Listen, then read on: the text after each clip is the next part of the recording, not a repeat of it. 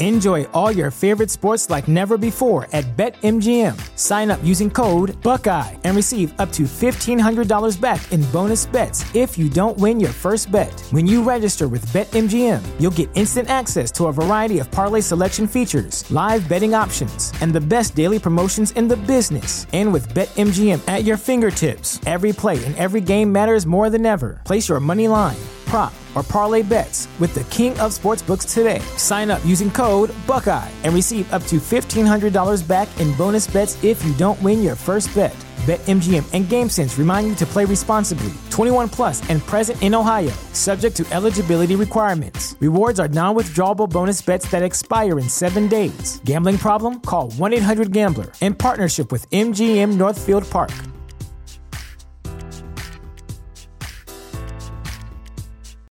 When you need mealtime inspiration, it's worth shopping Kroger, where you'll find over 30,000 mouthwatering choices that excite your inner foodie. And no matter what tasty choice you make, you'll enjoy our everyday low prices, plus extra ways to save, like digital coupons worth over $600 each week. You can also save up to $1 off per gallon at the pump with fuel points. More savings and more inspiring flavors make shopping Kroger worth it every time. Kroger, fresh for everyone. Fuel restrictions apply.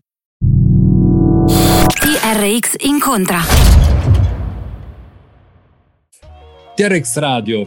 Abbiamo il grande, grande piacere di ospitare un tizio che arriva da Roma, o comunque che è sempre molto collegato a Roma. Piotta, benvenuto, grazie veramente per aver accettato il nostro invito. Grazie a voi dell'invito, grazie a TRX Radio, grazie a te Damir, eh, insomma Paolo e tutto, tutto il crew. Tra l'altro, facciamoci subito i cazzi nostri, dai, può essere divertente iniziare così. Prima stavamo parlando ed è saltato fuori che tipo dal 2004 che non ci vediamo fisicamente, anche se appunto ci siamo sempre seguiti parecchio. Com'era Tommaso Zanello nel 2004? Quanto è diverso dal Tommaso Zanello del 2020? Ma ti dirò, lo sai che per certi versi poi non era così diverso, perché tu mi conosci bene, nel senso che per me eh, alla fine i primi anni, non i primi anni di vita, ma i primi anni di vita lavorativa, quando uno diciamo ha il grande successo, lì si vede caratterialmente come è fatta poi una persona. E credo che tutto sommato tutti cambiamo, ma grosso modo il mio approccio è stato sempre il medesimo. Cioè, ora ti parlo da una scuola di musica eh, dove ci sono gli studi, il mio ufficio, è un luogo che è anche mio dove vengo ogni giorno a fare musica ho la mia etichetta indipendente, faccio i miei dischi, cioè il prioritario è rimasto sempre per me il lato creativo e i rapporti umani. Poi tutto il resto va, viene, a volte più, a volte meno. Ben venga tutto, ma insomma mi scalfisce fino a un certo punto. Ma senti, quanto è stato difficile levarsi di dosso il successo, che chiaramente ha avuto anche un lato positivo, però Super Caffone era stata un'esplosione incredibile. Molti che ora ci ascoltano, magari non c'erano nemmeno, erano troppo piccoli per ricordarsi, ma era diventato proprio un fenomeno di costume, una cosa quasi inquietante. Com'è stato sopravvivere e tirarsene fuori, se hai dovuto tirartene fuori? Ma diciamo che forse più che tirarme, tirarmene fuori ho dovuto mostrare che sapevo fare molto di più eh, anche perché era un periodo quello in cui l'hip hop italiano di fatto non esisteva. Cioè possiamo dirlo che l'abbiamo inventato noi, ognuno nel suo ruolo, nel suo campo, a volte anche in molteplici campi, vedi il tuo, vedi anche magari qualcosa di scritto mio, ma chiaramente ognuno ha avuto il suo diciamo predominante e, e, a volte succedeva che cioè, non c'era la, un sano equilibrio c'era o il niente o una uh, copertura assoluta che poi partiva dalla musica siccome non c'erano giornalisti come adesso eh, che avevano consapevolezza di quello che era insomma la cultura e anche l'approccio un po' giocoso così del rap game, a volte fumettistico, eh, esageravano per cui ecco, si finiva in un attimo eh, dalla musica al famigerato reparto costume, società e quant'altro.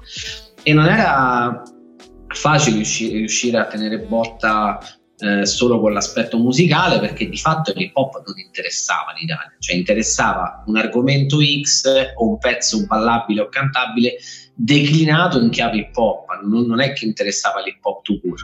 Quindi eh, ognuno a suo modo ci si ritrovava in preda ai mass media eh, e dipend- dipendeva un po' da, dalla canzone. Nel mio caso forse è stata la prima dell'hip hop italiano che annoverava già dei grandi successi come Aspettando il sole in Effa, quelli che ben pensano di Franchi, un intero album di Arturo 31, i pezzi d'amore dei sottotono, però il primo proprio forse così nazional popolare che trascendeva e finiva nelle parti appunto costume, società, televisione e quant'altro è stato proprio il mio, per cui poi ho dovuto un po' mettere i puntini sulle i, cioè avevo un po' due strade. Eh, continuare su quel percorso, ma in quell'epoca lì, perché ormai vent'anni fa sembra un'epoca, eh, non avendo lo, il paese i mezzi culturali per capire l'hip hop, avrebbe voluto dire praticamente non fare più musica, ma fare forse il personaggio di TV mm-hmm. che poi come incassi andava anche bene. Infatti ho detto no a qualsiasi sirena durisse, cioè talent, reality, insomma un bel po' di libri strani, un bel po' di, di soldini, dando però come posso dire, eh, priorità al Tommaso del, del, primo innamoramento, cioè il Tommaso che stava a scuola e sognava di fare il musicista, che sognava di fare i concerti e credo di aver fatto la scelta giusta per me, cioè nel senso ogni scelta è giusta per sé in base a, al proprio carattere e attitudine, cioè mi guardo allo specchio e dico oh bella tomata cioè. Ma hai avuto mai dei momenti di umanissimo dubbio? Perché nel momento in cui vai a rinunciare a decine di migliaia di euro, perché penso che la grandezza delle cifre andasse verso quell'ordine lì, vengono dei dubbi. Poi soprattutto oggi sai che diventi MC inizi a fare rap perché vuoi avere successo, tu lo stavi sfuggendo. Avrai avuto degli attimi in cui ma starò facendo la cosa giusta? Ma guarda, ti dico la verità, in cuor mio in realtà no, però succedeva che comunicando questi, questi aspetti al mondo esterno, a volte ai colleghi, a volte semplicemente familiari, cioè non tutti avevano i mezzi o emotivi o di sensibilità o proprio lavorativi per, per capirlo. Perché io spesso dicevo questa cosa che però anche io facevo un po' un atto di fede. Guardate, non è importante in questo mestiere quello che, quello che, eh, quello che, che accade adesso, ma quello che accadrà. E io per arrivare al punto X dove devo arrivare è importante anche la scelta di oggi, anche se nel preciso momento isolato può sembrare un errore, strategicamente sul lungo periodo invece può sembrare eh, un grande successo più no che un sì, cioè più quello che non si nota pubblicamente che quello che si nota. E lì per lì chiaramente i miei genitori, facendo lavori diciamo normali, cioè un impiegato dell'Alitalia, un impiegato della SIP, ora diremmo Telecom, Team, eh? cioè capivano nel senso, vabbè, ci fidiamo di te, cioè ci sembra un ragazzo comunque preparato, intelligente, ma anche se sta scelta per noi risulta al momento poco comprensibile, ma insomma ci fidiamo. Invece poi anche loro, insomma, chi più chi meno, perché mia madre insomma è scomparsa molto prima, proprio in quell'anno là di sì. Sanremo, quindi siamo ormai passati svariati, svariati anni, mio padre molto più recentemente, hanno visto un po' che questo percorso sicuramente è molto faticoso, però portava i suoi frutti. Uno, la mia felicità, che è il frutto più importante, non la mia, ognuno la sua chiaramente. E poi il fatto che ero contento di di seguire quello che era il mio destino, cioè di dare il più possibile alla musica. Chiaramente non sono Mozart, però non sono nemmeno forse il Tommaso degli esordi, che per quanto appassionato, per certe cose anche bravo, però non aveva le capacità di scrittura, compositive, esecutive, assolutamente no, interpretative, anche discografiche che, che, che, che oggi e chissà quale avrò domani. Ma tra l'altro all'epoca proprio il tuo successo, il tipo di successo che avevi avuto, aveva messo secondo me molto in ombra una cosa che invece era fondamentale nel tuo percorso artistico, che era il vero amore per la cultura hip hop. Anche quando hai aperto la grande onda, hai prodotto, non lo so, il fuoco negli occhi, uh, Broken Speakers, c'era veramente un amore per la scena terzo volume di Indimenticabile, c'era veramente un amore per la scena che era fortissimo e che hai portato avanti anche nei momenti in cui sembrava andare tutto male. Paradossalmente, quando le cose hanno iniziato a girare di nuovo, quando c'è stato l'arrivo di Fibra, di Mondo Marcio, eccetera, tu invece hai fatto suono diverso e ti sei spostato su un terreno un po' differente, non di hip hop puro. Come mai questa cosa? Ma guarda, sì, come date combacia esattamente con quello che dici, però mh, siccome ricordo dove è stato gettato il seme di questa diversità musicale, in realtà il seme è stato gesta- gettato già nel 2002 nell'album La Grande Onda. Mm-hmm. Cioè, album puramente hip hop nel mio stile, quindi anzi vado ancora un passo indietro, tanto siamo noi, ci divertiamo pure. Taverna Ottavo Colle Roma. Proprio recentemente ho messo insieme vecchie canzoni mai uscite, super rare, in questo vinile che si chiama L'ottavo re, fatto con Aldebaran Records, approfittando del primo lockdown e delle dirette sulla pagina piotta di, da casa mia, perché casa Zanello.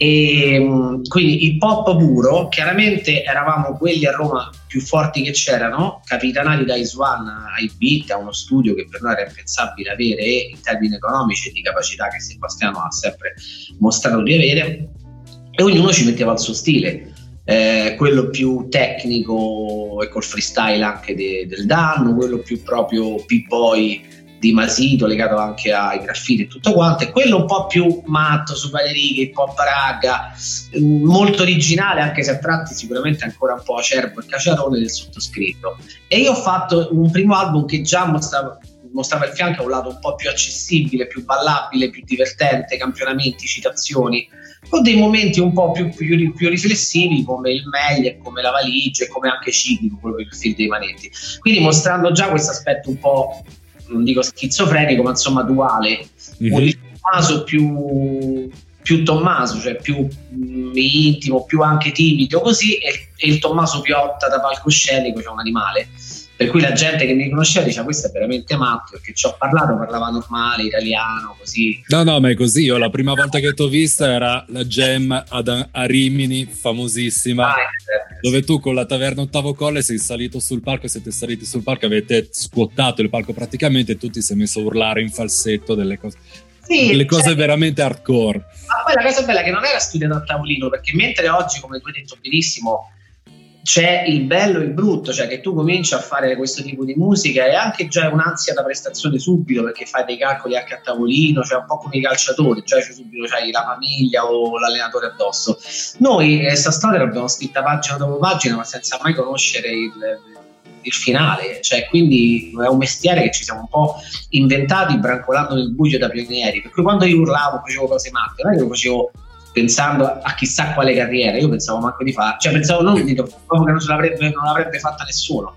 Cioè, solo pensavo al divertimento, mi divertivo io, si divertiva la gente, per me a posto così un'altra bella serata in compagnia, o a Roma, o a Rimini, o a Milano, insomma, dove fu. E, e, quindi questo è il primo step. Nel secondo ho cominciato a diversificare, a cercare il mio stile, quello appunto più roba coatta, panchettoni poliziotteschi. Poi, siccome non ho mai pace, eh, un altro tassello. E dall'album La Grande Onda, che già era meno hip hop, ho cominciato a mettere avendo il primo studio, tutti gli strumenti che conoscevo, eh, capire la differenza tra i vari, che ne so, Fender Rhodes, Wurlitzer, eh, il Klein, l'organo, i, so, il Juno, cioè quindi synth, un po' tutte queste cose qua, con un approccio un po' più da, da producer. E anche con dei mix particolari, tipo quello appunto della grande onda, con dei BPM che erano inusuali per l'epoca, avvicinarsi ai 170 e rapparli diciamo terzinati tutti ma dove vai? Ma questo non è pure hip hop. Io dicevo, boh, ma insomma è figo, ma che te frega? No? Hip hop, non hip hop, c'è musica. E alla fine, eh, siamo arrivati gli Outcast, non perché hanno sentito me, probabilmente sono così. Potrebbe essere una teoria interessante. Poi dopo molto dopo quella velocità di BPM tagliata a metà, dimezzata, eh, composta in minore, con tutta la malinconia del caso e di quei testi così nichilisti, ecco che nasce la trappa. Detto questo, non ho inventato la trappa, al limite Achille Lauro mi ha copiato i vestiti perché proprio matto di tutti con i vestiti ero io, dal Jaguar Super Capone. Verissimo. Poi, ho cercato di mettere sempre qualcosa di originale. Eh, l'album di Sanremo forse è stato quello più confuso, anche perché appunto era un periodo familiare difficile però quando lo risento ancora adesso, delle cose le detesto, altre però scorgo quello che poi sarebbe arrivato insomma successivamente. Ma senti a fare tutti questi discorsi su com'era quando abbiamo iniziato a fare hip hop, o anche nel dire l'indie vero o comunque l'indie originario non è quello che adesso viene catalogato come indie. Stiamo facendo i boomer? Oppure è giusto spiegare queste cose, parlare di queste cose e magari pure insistere su queste cose? Eh Guarda, insistere non lo so perché io penso sempre, ricordo quando ero piccolo io, mi piaceva quando chi era più grande di me faceva l'adulto, faceva quello più grande, non faceva il mio compagno di viaggio perché cioè che il, che il genitore o lo zio sia giovanile è bello, che faccia finta che l'amico tuo che sta in macchina con te cazzeggia il sabato sera è un'illusione per entrambi, forse più per lui che per che non per il ragazzo.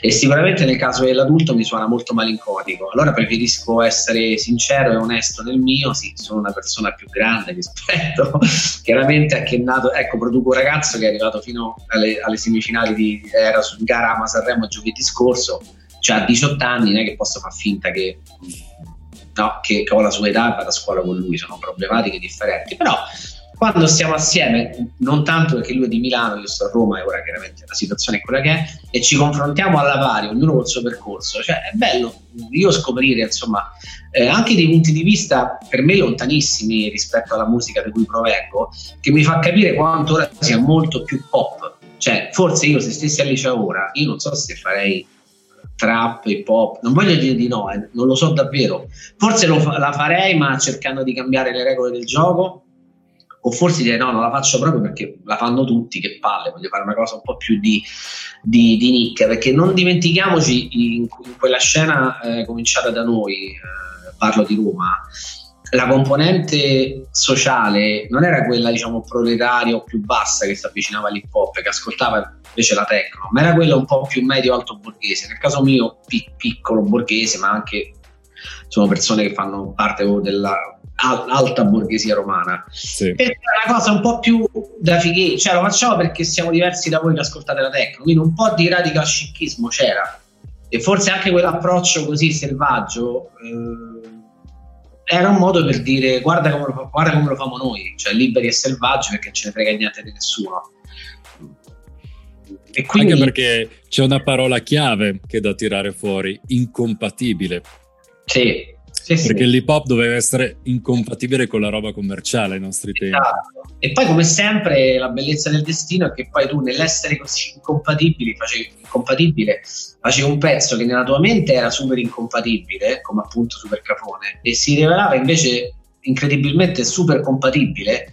Anche se poi, cioè, andando ancora oggi a ritroso, dico: Ma la base suonava male, cioè campione lercio, soul, rhythm and blues il testo era in romano, il ritornello selvaggio, e le, anche la struttura della canzone era minimale, c'è altro che la trap di due minuti e mezzo, cioè siamo lì. Sì. Strofa il ritornello, strofa che dice ma non respira mai, non c'è uno special, non special, ma che è uno special?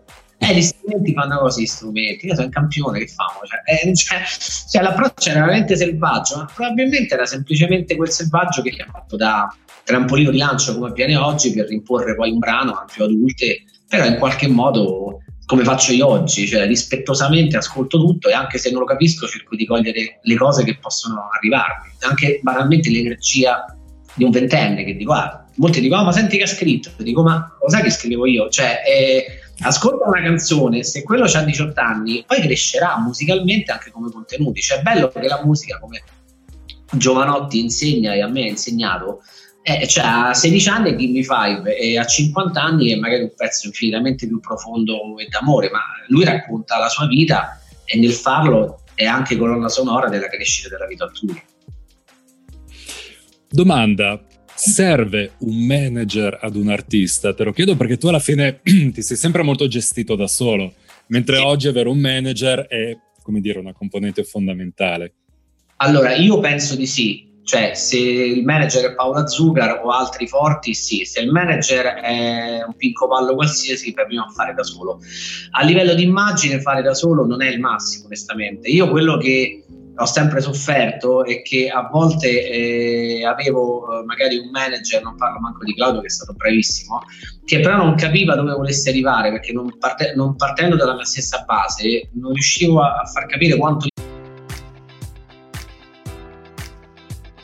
Enjoy all your favorite sports like never before at BetMGM. Sign up using code Buckeye and receive up to $1,500 back in bonus bets if you don't win your first bet. When you register with BetMGM, you'll get instant access to a variety of parlay selection features, live betting options, and the best daily promotions in the business. And with BetMGM at your fingertips, every play and every game matters more than ever. Place your money line prop, or parlay bets with the king of sportsbooks today. Sign up using code Buckeye and receive up to $1,500 back in bonus bets if you don't win your first bet. BetMGM and GameSense remind you to play responsibly. 21 plus and present in Ohio, subject to eligibility requirements. Rewards are non withdrawable bonus bets that expire in seven days. Gambling problem? Call 1 800 Gambler in partnership with MGM Northfield Park.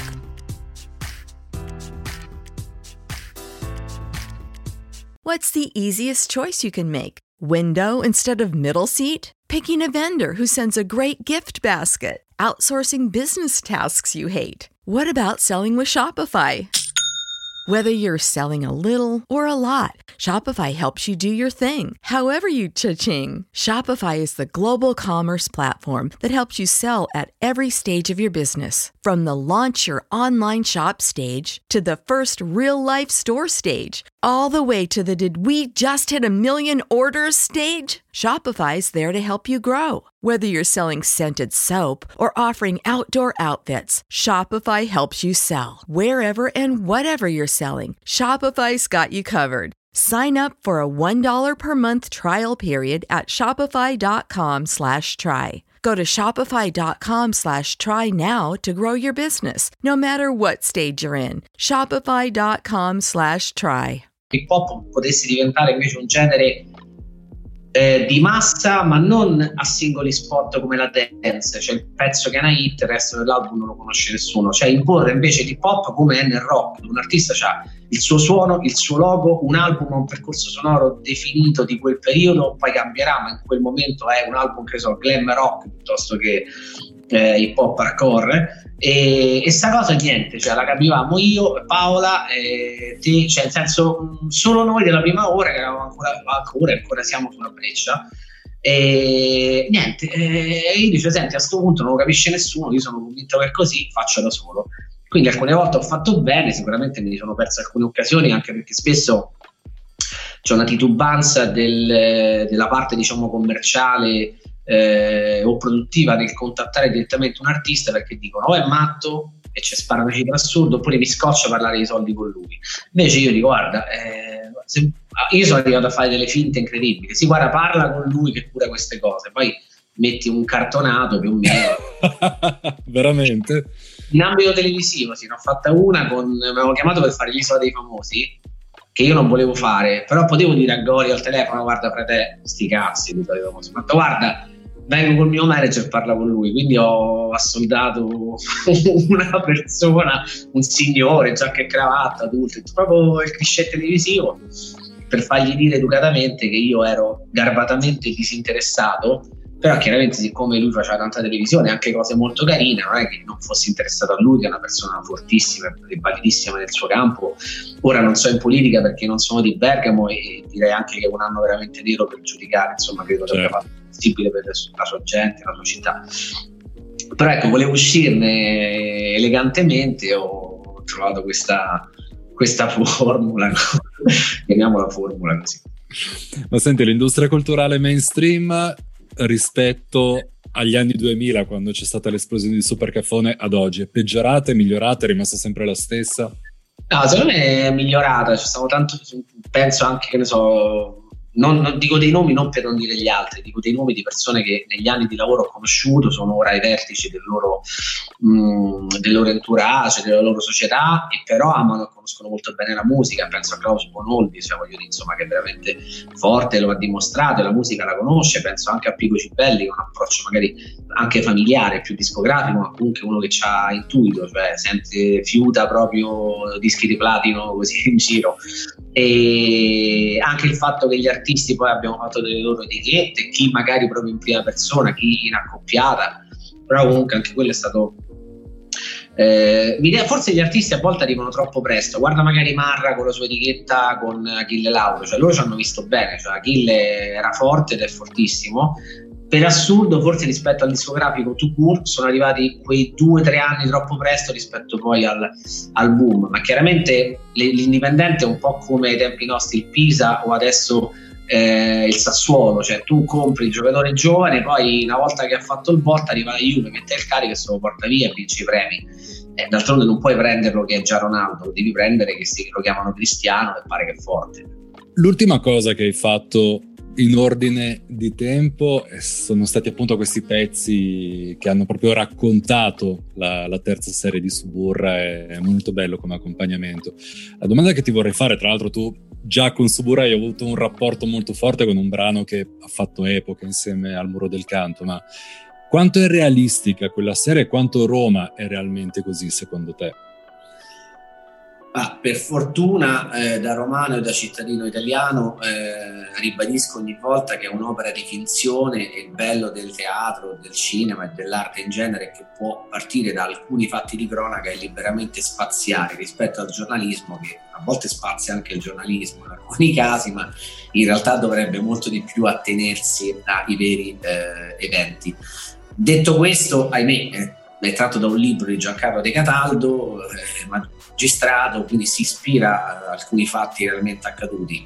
Chiaramente, come posso dire, essendo una, una serie crime, hanno pro, li hanno proprio messi tutti assieme, da quelli potenzialmente accaduti a quelli accadibili, a quelli che forse la, la, summa degli esseri umani più cattivi al mondo messi assieme potrebbe generare. E, però ecco, ribadisco che c'è una componente ahimè, di cronaca realmente accaduta, ma la finzione, anche le modalità sono veramente esasperate rispetto alla, alla realtà delle cose. Ma c'è questa tensione sociale in città, c'è questa rabbia strisciante? C'è stato un momento, tra l'altro prima del, del Covid, del lockdown, che Roma sembrava davvero infinitamente sotto botta rispetto a Milano, rispetto agli anni passati.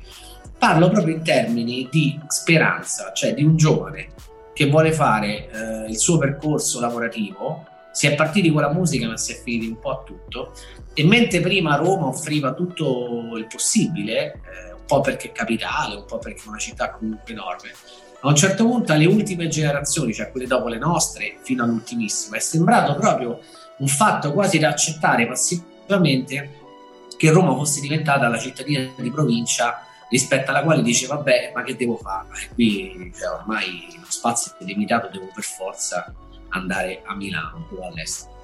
E a un certo punto, da quando è scoppiato il fatto del Covid, credo non tanto per meriti di Roma quanto per la situazione contingente che ha riguardato tutti, si è creato quasi un, la livella di Dodò, eh, nel senso sembra un po' una tristezza generale, una melinconia generale, una mancanza di speranza appunto che attraversa tutte le città, tra cui anche Milano, che, che da invincibile quasi ha mostrato come normale che sia per, per, tutta la storia dell'umanità in questo momento, il suo lato più, più, fragile. Per cui ecco, non so dirti quello che è successo, ma in questo momento siamo quasi molto più vicini, fraterni, solidali, cioè questa idea di grande distanza non c'è più, molti sono rientrati.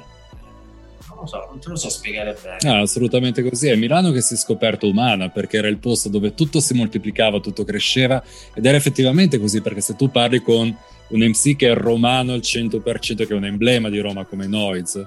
Noiz è stato contento di essersi trasferito a Milano, sì, sempre con lo stesso amore per Roma, ogni tanto gli manca ancora, ma penso di poter dire a nome suo che non è per nulla scontento del trasferimento che ha fatto.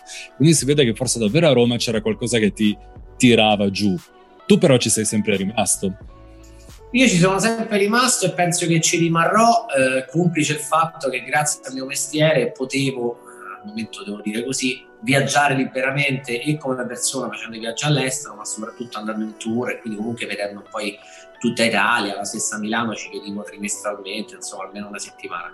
Devo dirti che io nel mio DNA familiare però ho una cosa differente rispetto agli altri, cioè io ci vengo già da Milano, sì. completamente in romano, perché mia madre era di Milano, c'è stata fino ai 15 anni il che dice, ma che vuol dire tua madre? Eh, lo so, però quando cresci da piccolo e tua madre un po' ti parla ogni tanto in milanese, ti racconta delle amichette, ti racconta del, del quartiere Isola, ti racconta di Piazza della Costa. Cioè, un po' la senti anche un po' tu la città, no? mi, mi, ricordo sempre quando Ciffa parla di Napoli, che poi lui non è di Napoli, ma la mamma sì. Cioè, comunque questa cosa di una madre che è di una città e te la passa, cioè per me Milano è già c'è stato nella mia famiglia e il futuro è diventato Roma e anche funzionato bene, quindi mi sembrerebbe un po' un passo indietro. Poi Milano a me piace tantissimo, ci vengo volentieri, però non riesco a fare questo mi sembrerebbe un, una retromarcia, capito? Per il mio percorso per familiare e quindi anche personale. Potrei più pensare a un estero, però alla fine Roma è un po' come dico anche in Sette Vizi Capitale, questa madre che a volte è affettuosa, a volte temena, però tutto sommato anche quando ci scazzi poi a una certa ti manca e hai bisogno del suo abbraccio. Ti faccio una domanda che ormai si può fare a pochissimi MC. Qual è il tuo rapporto con la politica e con l'essere attivo in politica? Mi sembra una cosa naturale, cioè commentare la politica da cittadino e di conseguenza nel mio mestiere che fare musica anche nella musica, che può dire una chiacchierata sopra un palco, addirittura dentro una canzone cercate di levare eh, quella cosa a una poetica più duratura nel tempo. No? Eh, invece sembra veramente come fu nel pop degli anni 90 un argomento tabù. Apposta dico che sempre più per un fatto di grandi numeri sono, si sono riversate diciamo, nel, nel, nella scena urban di oggi delle dinamiche ass- assolutamente da pop di massa come erano i 90 quelli di che cavolo ne so Neck piuttosto che la Pautini cioè sì. politica no no no perdi copie vendute o streaming eh, dichiarazione no no quello ci rimighiamo vabbè quello no quello no quello no di che cazzo parliamo e alla fine gli argomenti che non disturbano ma sembrano che sei ti fanno cattivo alternativo sono più o meno quelli che conosciamo quindi argomenti un po' denaro, macchinoni, tatuaggi, qualche spacciola buona così da 50 euro. Ma c'è oggi qualche realtà da cui ti senti rappresentato politicamente? Ma guarda, io per esempio, cioè, l'approccio così anarchico di Achille Lauro mi piace molto, l- l'approccio hardcore sul palco e non solo, anche nella timbrica di mezzo sangue mi piace le super liriche di rancore mi piacciono, però ecco, se poi ci penso ti sto dicendo nomi di persone che hanno già sui 35, quindi se devo cercarti qualche ventenne, mi è piaciuto l'immaginario in un videoclip di Rosa Chemical che ho visto legato molto al mondo così un po' rom sinti, poi magari non il testo, però comunque un approccio c'era. Vengono qui a Solus dove sto che c'è l'ufficio grande onde gli studi così vengono dei ragazzi di 20 anni e dico ah, fai trap. No no faccio punk trap. Dico punk trap. Che c'è? Fammi capire poi in realtà dei punk non c'è nulla, non so dov'è il punk nella loro mente, forse i capelli un po' verdi. Però comunque c'è già l'idea che loro non gli piace, vogliono cambiarlo, lo stato delle cose. A me questo mi piace, cioè, lo rispetto tantissimo, al di là di dove tu poi vada. Però di questa sorta di eh, instabilità continua, no? come se fosse una formula chimica, quella della musica, della vita e de- della scena urba, che è sempre instabile, quindi ogni tanto è pronta a detonare, a lanciare qualche bomba che duri nel tempo, come poi la prima trap che aveva delle, una fascinazione musicale che a me mi ha colpito molto, tutta questa cosa, composizione in minore, questa tristezza unita alla melodia, la semplificazione dei testi, asciugare anche le metriche in modo che potessero arrivare a tutti, questo è molto bello. Poi moltiplicato, eh, anzi proprio duplicato all'infinito per tanti artisti, tutti molto simili, certo la rende forse un po' noiosa. E anche io che crescendo molte sfumature non le vedo più mm-hmm. questo è un po' normale. Come mia, mia madre quando ascoltava l'hip hop, ascoltava me, poi ascoltava Frank e dice oh ma è uguale, ma come uguale, ma siamo diversissimi. Qualsiasi cosa rap, degli articoli sottotono per lei, eh ma sono tutti molto uguali, ma come, ma non senti le differenze? Ma probabilmente lei non le sentiva, come io non sento alcune sfumature degli artisti trap che tra di loro si sentono invece molto più lontani di quanto io non li percepisca. No, ma poi giustamente hai risposto mettendo il focus sugli artisti, in realtà ti potrei anche spostare e dire ok ma a livello proprio politico non di artisti perché ci sono stati dei momenti in cui tu ti eri impegnato ti eri quasi schierato politicamente in situazioni ben definite oggi andresti in una direzione specifica o sei come molti di noi ti osservi attorno e non sai bene e finisci con lo scegliere il, meno peggio Ah, guarda, sono in questa fase che hai detto, cioè se penso da cittadino romano mi sto guardando molto attorno, sto capendo anche diciamo, i grandi partiti e chiaramente senza nascondersi il PD, chi voglia sostenere. Al pensiero che so- possa sostenere un sindaco che già il solo ha fatto, insomma, è un po' cresciuta sul campo, però mh, forse ha raggiunto una stremenzita sufficienza in coda, ma è partita proprio così insufficiente che poi la media forse fa un 5. Beh, io non mi sentirei di supportare per una città come Roma e il suo potenziale che ha in espresso, ma che deve per forza cambiare le cose, ma non eh, di San Pietrino in San Pietrino, ma proprio col trattore. Beh, allora penso una figura che sia molto più preparata e carismatica. Di quelle così buttate sul tavolo ti direi al volo Calenda. Non ho detto che voterò Calenda, ho detto che però quando parla, anche se non sono d'accordo, d'accordo, dico però cazzo, questo è preparato, questo ha studiato, questo conosce il mondo, questo è dotato di parole e contenuti, cioè, mi piace molto come approccio, non urla, ragiona, cioè non c'ha questo atteggiamento eh, infantile di Salvini da, da social network che, che però evidentemente funziona molto per chi lo vota, per cui giusto o sbagliato, bianco nero, merda, luce, capito? Cioè non è così proprio la vita. Senti, guardandoti indietro, guardando questi 20-25 anni, c'è qualche artista clamorosamente sottovalutato che avrebbe meritato molto di più e poi per chissà quale motivo invece non ha ottenuto quel che doveva? Sì, secondo me sì. Guarda, se penso alla mia generazione così al volo, per esempio credo che Turi potesse, dovesse raccogliere molto di più, eh, ma sicuramente me ne dimentico qualcuno, eh? Cioè no, più di uno. Anche i Lyricals erano molto forti, però ho capito che eravamo una manica dei matti, cioè nel senso era veramente un concentrato di folli, chi per questioni di ego trip esasperato, chi per questioni di droghe, chi per eh, vari motivi. E, però c'era tanta tanta gente forte diciamo nella nostra generazione di, di artisti pop e tutto sommato calcolando quanto vendevamo po- cioè quanto vendeva poco l'hip hop allora eh, ne sono rimasti ancora un bel po'. Chiaramente ognuno col suo percorso, da quello classico che mi viene sempre in mente immancabilmente insomma il Simone Massimo del fomento a quello più istrionico di, di, di Neffa eh, beh, pensa anche a Fish insomma cioè, bei nomi sono, sono, rimasti se penso alla generazione successiva che l'ho nominato prima Gesto perché Gesto è un genio e ha messo tanti semi di quello che è diventata poi la trappa italiana, forse davvero presto, troppo presto rispetto a raccogliere dei frutti che avrebbe meritato, cioè chiaramente ha raccolto dei frutti, ma poteva essere dei frutti molto più ampi. Per la domanda finale ti farei proprio il classicone, progetti per il futuro, un evergreen più che una domanda. Sì, no, guarda, progetti per il futuro non mancano. L'etichetta devo dirti che sta andando molto bene. Avrei voluto risponderti ora. Sì, oh ragazzo, finalista a Sanremo. Siamo arrivati insomma in semifinale a 18 anni, quindi avrà tutto il tempo per rifarsi. E anche altri progetti che stanno uscendo. C'è Alessandro Proietti, che è anche attore in Subura 2 e 3, con un sacco di, di parti, che è anche un ottimo rapper. Stiamo finendo il suo album, uscirà l'anno prossimo.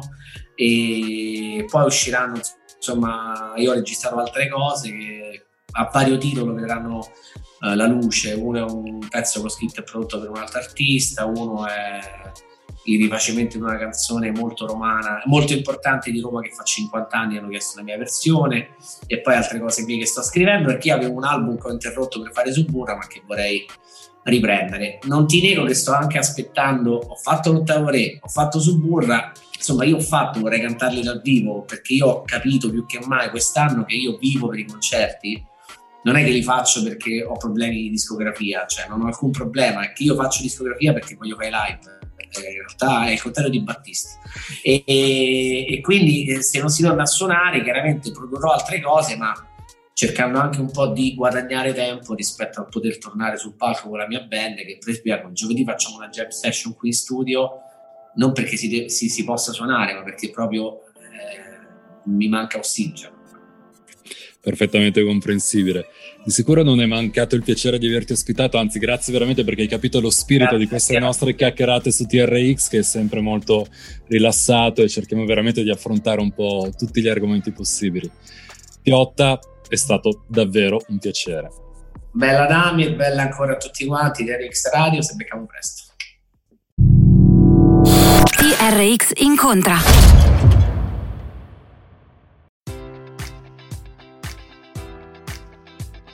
Enjoy all your favorite sports like never before at BetMGM. Sign up using code Buckeye and receive up to $1,500 back in bonus bets if you don't win your first bet. When you register with BetMGM, you'll get instant access to a variety of parlay selection features, live betting options, and the best daily promotions in the business. And with BetMGM at your fingertips, every play and every game matters more than ever. Place your money line prop, or parlay bets with the king of sportsbooks today. Sign up using code Buckeye and receive up to $1,500 back in bonus bets if you don't win your first bet. BetMGM and GameSense remind you to play responsibly. 21 plus and present in Ohio, subject to eligibility requirements. Rewards are non withdrawable bonus bets that expire in seven days. Gambling problem? Call 1 800 Gambler in partnership with MGM Northfield Park.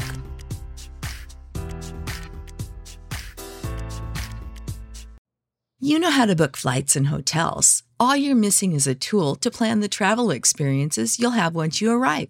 That's why you need Viator. Book guided tours, activities, excursions, and more in one place to make your trip truly unforgettable. Viator has over 300,000 travel experiences to choose from. Everything from simple tours to extreme adventures and all the niche, interesting stuff in between. So you can plan something that everyone you're traveling with will enjoy. Real traveler reviews give the inside scoop from people who've already been on the experiences you're considering. So you can plan with confidence. Free cancellation helps you plan for the unexpected, and 24 7 customer support means you can travel worry free. Download the Viator app now and use code Viator10 for 10% off your first booking in the app. Find travel experiences for you. Do more with Viator.